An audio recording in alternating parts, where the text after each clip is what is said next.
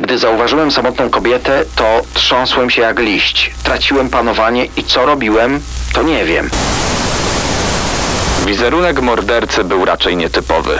Młody, przystojny, o łagodnej twarzy. Sceny zbrodni w RMFFM. No i teraz nasi słuchacze będą ci pamiętać te słowa, gdy mówiłeś, że może jeszcze wrócimy w No scenach ale zbrodni. często w życiu jest tak, że może oznacza na pewno. Tak więc na pewno sceny zbrodni powracają we wrześniu. W składzie tradycyjnym Kamil Barnowski. I Daniel Dyk i mocny temat na początek. Tak, kontynuacja naszej serii Alfabet seryjnych polskich morderców. Może wam się spodoba. Pamiętacie, co mówił, że czasem może oznacza na pewno. Daniel Dyk i Kamil Barnowski prezentują Sceny zbrodni w RMFFM. Na otwarcie nowego sezonu po wakacjach mamy wyjątkowo strasznych przestępców, bowiem wracamy na wasze życzenie do alfabetu polskich seryjnych morderców. I doszliśmy w tym mrocznym zestawieniu do litery M.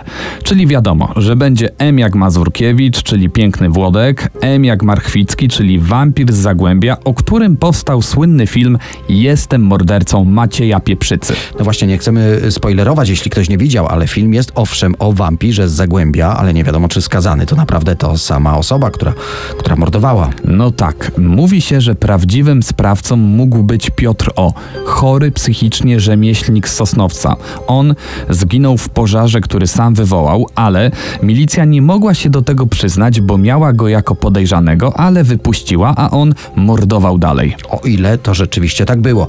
E, Wymieniłeś ten głośny film ostatnich lat, ale Marchwicki już wcześniej trafiał na ekrany, m.in. Anna i wampir Janusza Kidawy, a i w niejednej biblioteczce domowej stoją książki inspirowane jego krwawymi i bezsensownymi zbrodniami. No nie ma już chyba nikt wątpliwości, że właśnie od Marchwickiego powinniśmy zacząć nasz dzisiejszy alfabet seryjnych morderców. Już za moment przekonacie się, dlaczego zasłużył na pierwsze miejsce w dzisiejszym zestawieniu.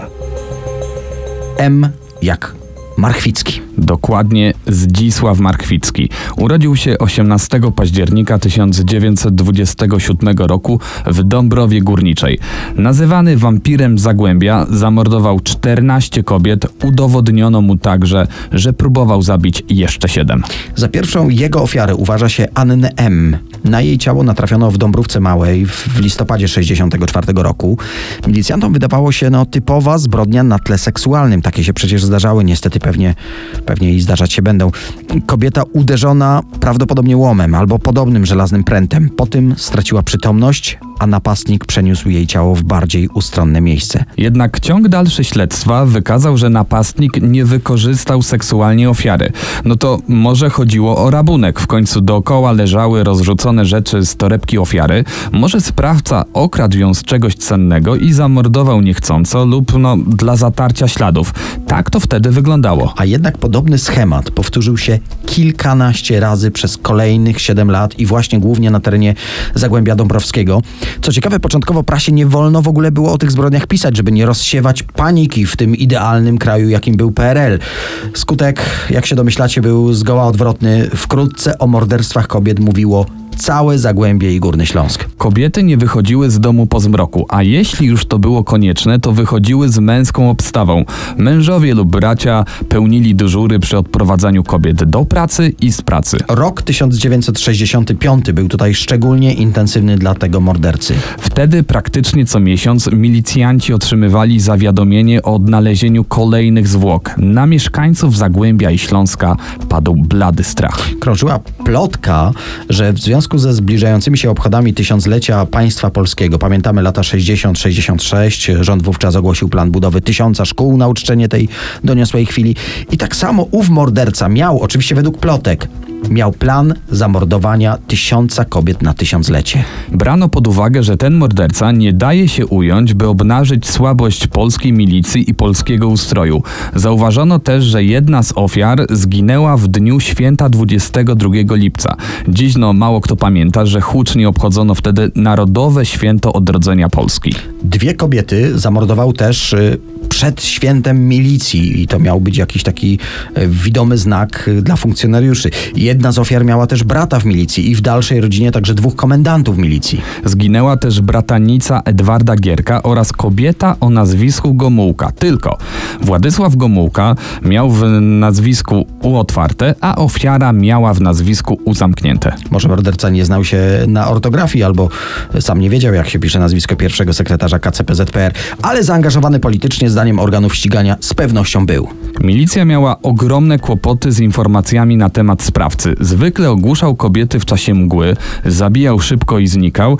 Jak to się wtedy mówiło, znikał jak kamfora. Zdarzały się też przypadki, gdy ofiary napadu przeżywały, ale nie potrafiły podać pomocnych szczegółów na temat wyglądu czy też tożsamości sprawcy. No i właśnie ten rok 65, który, który jakoś tak szczególnie podkreślamy, on pozwolił milicji na w ogóle zorientowanie się, że to nie są różne zabójstwa, że to prawdopodobnie jeden człowiek, seryjny morderca. Wtedy, w 65 roku, w Komendzie Wojewódzkiej Milicji Obywatelskiej w Katowicach powstała specjalna grupa śledcza o kryptonimie Zagłębie. W listopadzie 66 roku jej nazwę zmieniono na Anna, bo tak miała na imię pierwsza ofiara domniemanego seryjnego mordercy. Wtedy już zaczęto go nazywać wampirem, ale ostatecznie na przestrzeni kolejnych lat kryptonim Anna obejmował 21 spraw. Ale śledczy no, właściwie błądzili po omacku, mimo że presja była ogromna, nie tylko ze strony mieszkańców Zagłębia, ale i samego towarzysza Edwarda. No właśnie, wampir Zagłębia zamordował, świadomie lub nie, bratanicę pierwszego sekretarza Edwarda Gierka. I o tym za moment w scenach zbrodni w radiu RMFFM.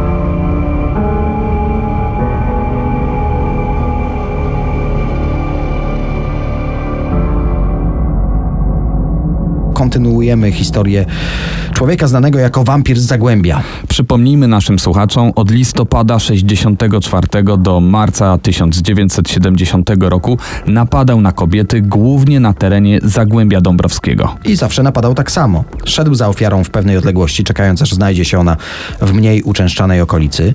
Wówczas podbiegał do niej, uderzał ciężkim, tępym narzędziem, y, jak to określają akta sprawy. Zawsze cios padał od lewej strony. Poza 21 napaścią, gdy cios padł z prawej. No i inne były również obrażenia, co każe wątpić, czy to była też robota wampira z Zagłębia. W każdym razie, gdy jego ofiara upadała, zaciągał ją w miejsce, w którym w spokoju mógł dokończyć dzieła, a wyglądało to tak, że bił dopóki kobiety nie umierały. Dodajmy też, że czasem je rozbierał, ale nigdy nie wykorzystywał seksualnie. W ten sposób nie zostawiał żadnych śladów biologicznych, które milicja mogłaby z nim powiązać. Nie wybierał także żadnego konkretnego typu kobiet. Jego ofiary miały od 16 do 57 lat, no i więc tym trudniej było zastawić na niego pułapkę, a próbowano. Milicjantki, a podobno także milicjanci w kobiecych przebraniach i perukach, prowokowali go do ataku, spacerując w odludnych miejscach, oczywiście obserwowani przez kolegów czujnych, ale i ta metoda nie przyniosła rezultatu. Wspomnieliśmy też, że jedną z ofiar wampira z Zagłębia była bratanica Edwarda Gierka i to uznaje się za moment przełomowy dla tej sprawy. 18-letnia Jolanta Gierek była bratanicą ówczesnego pierwszego sekretarza Komitetu Wojewódzkiego PZPR. Jest 11 października, 66 rok. Idzie pieszo przez Będzin. Przypuszcza się, że wszystko wygląda podobnie. Tropi ją, obserwuje, atakuje, gdy w pobliżu nie ma nikogo. Ogłusza ją łomem, zaciąga w jakieś opuszczone miejsce i tutaj zabija. Tym razem jednak zwłoki wrzucił do rzeki Przemszy. Po odnalezieniu ciała Jolanty Gierek sprawa stała się priorytetem dla organów ścigania. Śledztwo nabiera naprawdę niewyobrażalnego rozmachu. Za jakąkolwiek informację mogącą pomóc w ujęciu sprawcy wyznaczono niewyobrażalną nagrodę 1 milion złotych polskich. Dla porównania dzisiaj średnie wynagrodzenie wynosi 5400. W roku 68 przeciętna pensja wynosiła 2106 zł. To tak jakby dzisiaj zaproponowano, no nie wiem, jakieś 2,5 miliona nagrody nagrodę za informację. No i jak nie trudno się domyślić, milicję obywatelską wręcz zalały donosy na konkretne osoby. A to sąsiad dopatrzył się, że obywatel jakiś wyszedł konkretnej nocy z domu. A to narzeczone obserwowały dziwne zachowania narzeczonych, a to ktoś po pijaku chlapnął coś podejrzanego. No każdy mógł być podejrzany w tej sprawie. Ale były konkrety. Stworzono model hipotetycznego mordercy, który zawierał 483 cechy fizyczne i psychiczne. Z jego pomocą wytypowano 267 konkretnych podejrzanych i wśród nich był Zdzisław Marchwicki.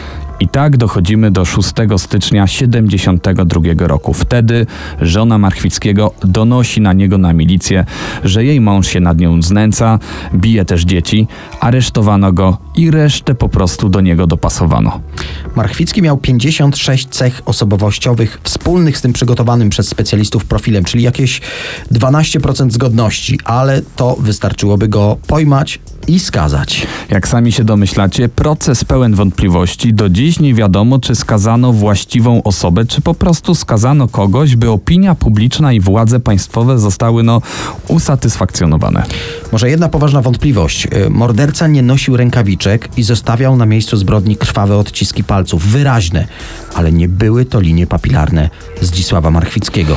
Jednak mimo tego zorganizowano wielki proces pokazowy. Akta sprawy liczyły aż 166 tomów. Wyrok mógł być tylko taki, jaki oczekiwała partyjna wierchuszka. Kara śmierci.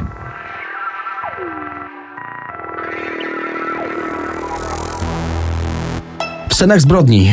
Dzisiaj mroczne historie. Trzymamy się alfabetu seryjnych morderców. No i czas na M jak Maruszeczko. Nikifor Maruszeczko, rocznik 1913, urodzony w Korzenicy na Podkarpaciu i to niewątpliwie jeden z najgroźniejszych przestępców dwudziestolecia międzywojennego. Ojciec nieznany, matka alkoholiczka i kobieta lekkich obyczajów. Do tego pierwsze lata jego życia to wojna, no więc musiał szybko dorosnąć, szybko musiał zacząć się sam utrzymywać. Już jako dzieciak dołączył do kapeli podwórkowej i z nią chodził tak po, po wioskach Podkarpacia, zbierał jakieś grosze, które no ledwo starczały na jedzenie. No, zauważył jednak, że o wiele więcej można zdobyć mniej legalnymi sposobami, a talent miał do złodziejstwa naprawdę gigantyczny, szybkie palce, no i te zręczne ręce. No nie do końca chyba taki talent, skoro wpadł jako czternastolatek za kradzież portfela, ale rzeczywiście pozwoliło mu to nie martwić się o jedzenie, bo to zapewniał mu dom poprawczy. No, jak łatwo się domyślić, resocjalizacja się nie udała. Nadal kradł, choć często na zagranicznych wyjazdach, na przykład w Niemczech, Austrii, Czechach. Rzeczywiście ciągle zmieniał miejsce zamieszkania i ciągle wśród tych miejsc trafiał mu się jakiś poprawczak, jakiś zakład karny, małe wyroki od tygodnia do pół roku. Już jako dorosły trafia na Górny Śląsk i jak czytam, zyskuje sławę bezwzględnego przestępcy, który chętnie katuje swoje ofiary. Znany był też z nadużywania alkoholu, pod jego wpływem dokonał nawet kilku napadów. W czasie jednego z włamań trafił na dom oficera Straży Granicznej, ukradł jego pistolet i od tego czasu z tą bronią już nigdy się nie rozstawał. Na przykład użył jej po raz pierwszy w Katowicach. Pokłócił się wtedy z jedną z prostytutek, zaczął ją bić, a gdy zjawił się jej opiekun, by bronić po prostu swojej podopiecznej, bez wahania go zastrzelił. Przy okazji też ranił przechodnia wracającego z pracy, bo był to woźny sądowy w uniformie przypominającym mundur. Maruszeczko wziął go za policjanta. Woźnego ledwo odratowano w szpitalu. I właśnie tak trafia na listę najbardziej poszukiwanych osób w Polsce. Policja zorganizowała nawet kilka obław, szukała go w środkach transportu publicznego. Uznano, że będzie chciał uciec z Katowic. Założenie było słuszne, chociaż nie do końca, bo Maruszeczko jeszcze od czasów wojny yy, no, wolał chodzić niż korzystać z komunikacji i tak pieszo dotarł do Krakowa. Tu kolejne napady, później pieszo poszedł do Wadowic, tam założył gang, ale kolejną obławę zorganizowali tutaj na niego policjanci i zabili jednego z jego wspólników. ale jakoś zawsze się wymykał, potem znów rabował, a przy okazji przepijał pieniądze. W trakcie takich zabaw łatwo tracił panowanie nad sobą i chętnie strzelał do przypadkowych osób. Na szczęście po pijaku strzelał, chybiał, więc większość ofiar postrzałów udało się uratować, no ale nie wszystkie miały tyle szczęścia. Po kolejnej z obław, gdy policjanci zabili mu kolejnego wspólnika, uciekł do lasu. Gubiąc pogoń, zdjął z siebie zakrwawiony płaszcz, przestrzelony przez policyjne kule i jako, że była zima, a zima była wyjątkowo sroga, policjanci uznali, że ranny nie miał szans. Musiał zamarznąć na śmierć. Sprawa ucichła, a Maruszeczko mógł znów działać bez żadnych przeszkód. Wspominamy o jego skłonności do przemocy i do alkoholu. To właśnie było też przyczyną jego końca. 8 stycznia 1938 roku Nikifor Maruszeczko zaczął się awanturować po wódce w restauracji hotelu pod Orłem w Białej Krakowskiej. Zwrócił na siebie uwagę klientów, a jako że w prasie drukowano jego portrety pamięciowe, kilka osób miało go rozpoznać i wezwano policjantów. Chcieli go zwyczajnie wylegitymować, ale wówczas, jak to on, sięgnął po broń i wystrzelił sześć razy do jednego z nich, raniąc go między innymi w twarz. Wybiegł przed hotel, pewnie był znowu uciekł, ale przypadkowy taksówkarz, słysząc strzały i widząc pościg, podłożył mu nogę. Gdy uciekinier upadł, dopadli go pracownicy hotelu, wyrwali mu pistolet i wyobraźcie sobie, że ten ranny, postrzelony policjant osobiście nałożył mu kajdanki. Podsumowując, Maruszeczko miał na swoim koncie co najmniej cztery ofiary śmiertelne, w tym dwóch policjantów. Kilkunastu innych policjantów postrzelił, także kilka przypadkowych osób. Jednak sąd mocne dowody zebrał na zabójstwo jednego policjanta i zranienie innego. To wystarczyło. Został skazany na karę śmierci przez powieszenie. W nekrologach gazety odnotowały śmierć tego słynnego awanturnika. Pisały młody, przystojny, o twarzy raczej łagodnej, niewysoki, 167 cm wzrostu, szczupły. No, nie był to typowy wizerunek brutalnego mordercy. Dodajmy, że Nikifor Maruszeczko miał zaledwie 25 lat. W scenach zbrodni teraz no nie dla każdego alfabet polskich seryjnych morderców. Tym razem M jak Mazurkiewicz. Władysław Mazurkiewicz, rocznik 1911, pochodził z Krakowa, z ubogiej rodziny. W dodatku rodzinę zostawiła mama i jak wielu seryjnych morderców określany był jako miły, sympatyczny, uczynny sąsiad, człowiek budzący zaufanie. Ale pośród tych wszystkich tylko on był nazywany eleganckim mordercą, pięknym Władkiem. Ale też znalazłem, że nazywano go potworem z biskupiej. No Do to tego też dojdziemy. piękne. Do tego też dojdziemy. Na razie może druga wojna światowa. Tam radził sobie mm, fantastycznie pod okupacją. Robił nielegalne interesy handlując złotem, brylantami, obcą walutą. Między innymi spieniężał złoto, które dostarczał mu jeden z kapitanów gestapo. Skąd pochodziły te kosztowności? No chyba nie trzeba wyjaśniać. Gdy zaczęło brakować żywności, stała się cenniejsza niż kosztowności, więc przerzucił się na nią. A dzięki kontaktom z Niemcami właściwie był nie do ruszenia. I najprawdopodobniej już wtedy mordował. Wzbudzał zaufanie, proponował interes życia, a gdy wspólnik przechodził z pieniędzmi, ginął w odludnym miejscu. Trzeba przyznać, że wojna no, sprzyjała ukrywaniu jego działalności. Po wojnie Mazurkiewicz wrócił na drogę prawa, tak się wydawało. Zyskał zawód mechanika samochodowego, później został instruktorem jazdy, szanowanym biegłym sądowym, członkiem kolegium do spraw wykroczeń. No, miał znajomości, więc mimo, że wszyscy wiedzieli, że handluje złotem i walutą, co było oczywiście wtedy nielegalne, mógł działać bez przeszkód. W dodatku pomagał Polakom rozrzuconym po Europie wrócić do kraju, jeździł z konwojami Czerwonego Krzyża, no człowiek kryształ. Ale w tym powojennym chaosie wciąż zdarzało się, że ktoś majętny znikał bez śladu. Wszyscy tłumaczyli sobie wtedy takie czasy. A jednak wpadka. Józef T., pracujący w banku, idzie zrobić interes życia. Mówi żonie, że wychodzi tylko na chwilę z domu kupić dużą ilość dolarów po okazyjnej cenie. Będą ustawieni. Jak się domyślacie, walutę zaoferował mu Mazurkiewicz. Panowie spotykają się w jego garażu, przeliczają gotówkę 200 tysięcy złotych. Wsiadają do samochodu, by podjechać po dolary i wówczas piękny Władek strzela mężczyźnie z pistoletu w głowę. Nagie ciało swojej ofiary porzuca we wsi Brodła.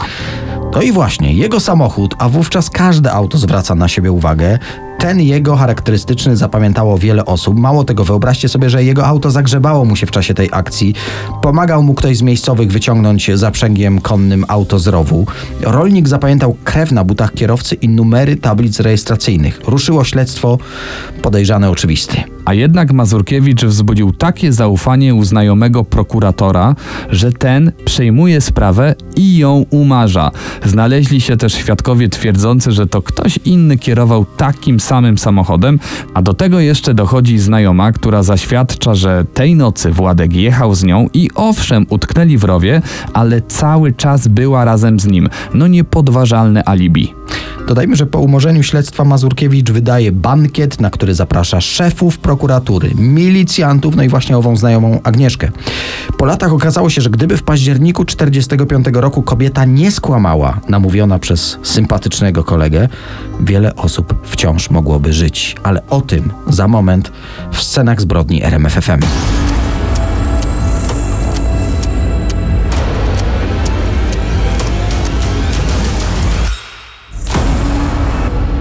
Scenach zbrodni wracamy do pięknego Władka. W 1945 roku umknął sprawiedliwości dzięki fałszywemu alibi koleżanki, jak pamiętacie. No żadnemu z jego znajomych nawet przez myśl by nie przeszło, że oskarżenia o morderstwo mogły być prawdziwe. A jednak 10 kolejnych lat Władysław Mazurkiewicz morduje i okrada kolejne osoby. Zawsze polega na swoim uroku osobistym, na tej łatwości, z jaką wzbudza zaufanie. Przełom w tej sprawie nastąpił w 1955 roku, gdy próbował zabić Stanisława Eł. To cinkciarz z Warszawy dostaje propozycję zakupu zegarków. No towar poszukiwany, bo nie żadne radzieckie, a zachodnie takie porządne. Zawinął w szary papier gotówkę, dla przeciętnego Polaka to było jakieś 5 lat pracy i pojechał z tym wszystkim do Krakowa. Jednak zanim dobiją interesu, najpierw klasyczny rajd po krakowskich restauracjach. Wówczas nazywano to karuzelą. Kręcili się po najmodniejszych lokalach, a wszyscy się Władkowi kłaniali. Jednak na Krakowie się nie skończyło. Mazurkiewicz zaprasza na przejażdżkę do Zakopanego. Cinkciarz nie odmawia, w aucie kompletnie pijany zasypia. Budzi go jakiś huk. Władek żartuje, że pasażer spał tak mocno, że postanowił go obudzić petardą. Cinkciarz ma potwornego kaca, a może to właśnie od tej petardy tak go boli głowa. Tak czy siak, gdy wrócił do Warszawy, ból głowy nie minął. Zgłosił się więc do szpitala, tam zrobiono mu prześwietlenie i okazało się, że w potylicy utknął mu pocisk z pistoletu. Milicjanci odwiedzają mieszkanie podejrzanego na biskupiej w Krakowie. Zastali tylko żonę Władka, rozpytują po okolicy. Dowiadują się, że nie tylko on zniknął, na przestrzeni lat zniknęło kilku jego sąsiadów. A w dodatku, sprawdzając akta poszukiwanego, trafiają na tę umorzoną sprawę o morderstwo sprzed 10 lat. Za dużo podejrzanych elementów. Tak, zatrzymali Władka w stylowym zakopiańskim hotelu na Krupówkach, gdzie się ukrywał. No ładne ukrycie. I wówczas w śledztwie wychodzą na światło dzienne najbardziej przerażające zbrodnie. W garażu Mazurkiewicza zauważono jaśniejszy beton w jednym miejscu. Skuto tam posadzkę, podejrzewając najgorsze, i, i rzeczywiście znaleziono pod nią dwa zakneblowane kobiece ciała zalane betonem. Okazało się, że to dwie siostry, zaginione sąsiadki Mazurkiewicza. Wobec takich dowodów zaczął mówić. Co naturalne, po Krakowie poszła plotka, że potwór z biskupiej przyznał się do 26 morderstw. No rzeczywiście, przyznał się do kilku zbrodni, o którego go nawet nie podejrzewano. No one widniały w aktach milicyjnych jako nierozwiązane, no coś w tym mogło być. Ostatecznie skazano go za 6 morderstw i dwa usiłowania zabójstwa. Na jego proces ciągnęły tłumy. Wejściówki odsprzedawano na czarnym rynku za no, niebotyczne sumy. Każdy chciał posłuchać, jak sędzia skazuje tego bandyckiego celebrytę pięknego Władka na śmierć. Może by się nawet wywinął, ale zupełnie nie słuchał rad swojego adwokata. I tak dostaje 8 wyroków śmierci. 5 umorzono ze względu na amnestię, ale 3 wyroki śmierci pozostały w mocy. Ostatecznie Mazurkiewicz trafia na szubienicę w więzieniu na Montelupich w Krakowie. No to teraz Stanisław Modzelewski, znany jako wampir z Gałkówka.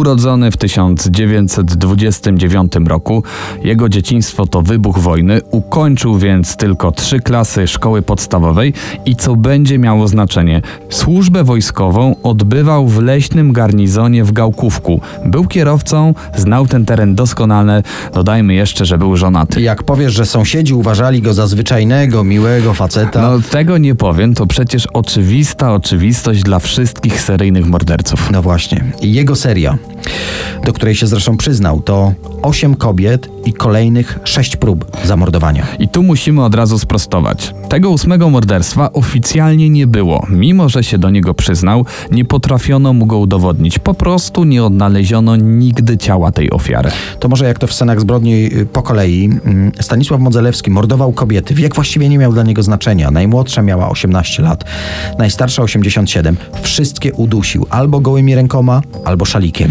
No, podejrzewano, że robił to częściowo z powodów rabunkowych. Jednak przedmioty, które zabierał, to owszem, były kosztowności, ale zdarzało mu się kraść także przedmioty zupełnie bez wartości. Brał je prawdopodobnie na pamiątkę jako coś w rodzaju no, trofeum, które jednak po jakimś czasie wyrzucał. Prawdziwym motywem były pobudki seksualne. Znajdowane ciała kobiet były do połowy obnażone.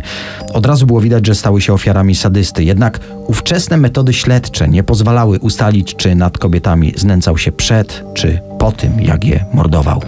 No tutaj musimy powiedzieć, że napadał głównie w okolicach stacji kolejowej Gałkówek. Tak dobrze mu znanej. Stąd prasa nazwała go wampirem z Gałkówka i kobiety, które przeżyły jego napady, zeznały, że sprawca był w mundurze. Jako, że do napaści dochodziło przy torach, milicja poszukiwała kolejarza albo innego pracownika PKP. Przepytano ich, y, sprawdzono, przedstawiono do rozpoznania. Ostatecznie śledztwo trzeba było umorzyć, a w tym czasie wampir z Gałkówka przeniósł swoje mroczne działania do Warszawy. I wyobraźcie sobie, dopiero 10 lat później trafiono ponownie na jego trop. No, w Warszawie zamordowana została Maria G. Jako, że skarżyła się wielokrotnie na swojego sąsiada, a nawet zgłosiła na milicję, że groził jej śmiercią, milicjanci aresztowali owego sąsiada. Był nim oczywiście Stanisław Modzelewski. Był wtedy z żoną i szwagrem. Podobno zupełnie nie był zaskoczony, jakby się spodziewał, czy wręcz czekał. Na komisariacie chętnie o wszystkim opowiedział.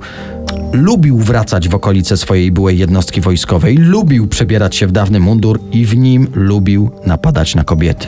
Początkowo nawet zarzekał się, że po napaści kobiety wstawały całe i zdrowe i odchodziły. Dopiero na dalszym etapie przyznał się, że jednak nie wszystkie.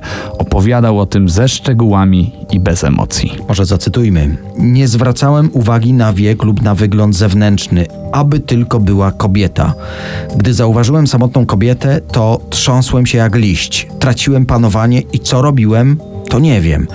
Mnie nie robiło różnicy, czy kobieta jest w starszym wieku, czy młoda. Dodajmy jeszcze, że były wątpliwości, czy Modzelewski był poczytalny, ale ostatecznie sąd skazał go na karę śmierci. W listopadzie 1969 roku wykonano wyrok przez powieszenie.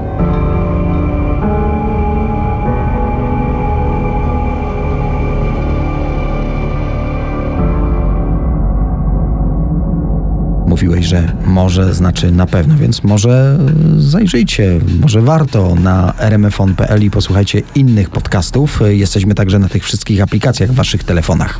No i może kolejny odcinek Scen Zbrodni Wam się spodoba, a na pewno będzie on już w poniedziałek na wszystkich serwisach streamingowych. No i na pewno będzie tam Kamil Barnowski. I może Daniel Dyk. Daniel Dyk i Kamil Barnowski prezentują Sceny zbrodni w RMFFM.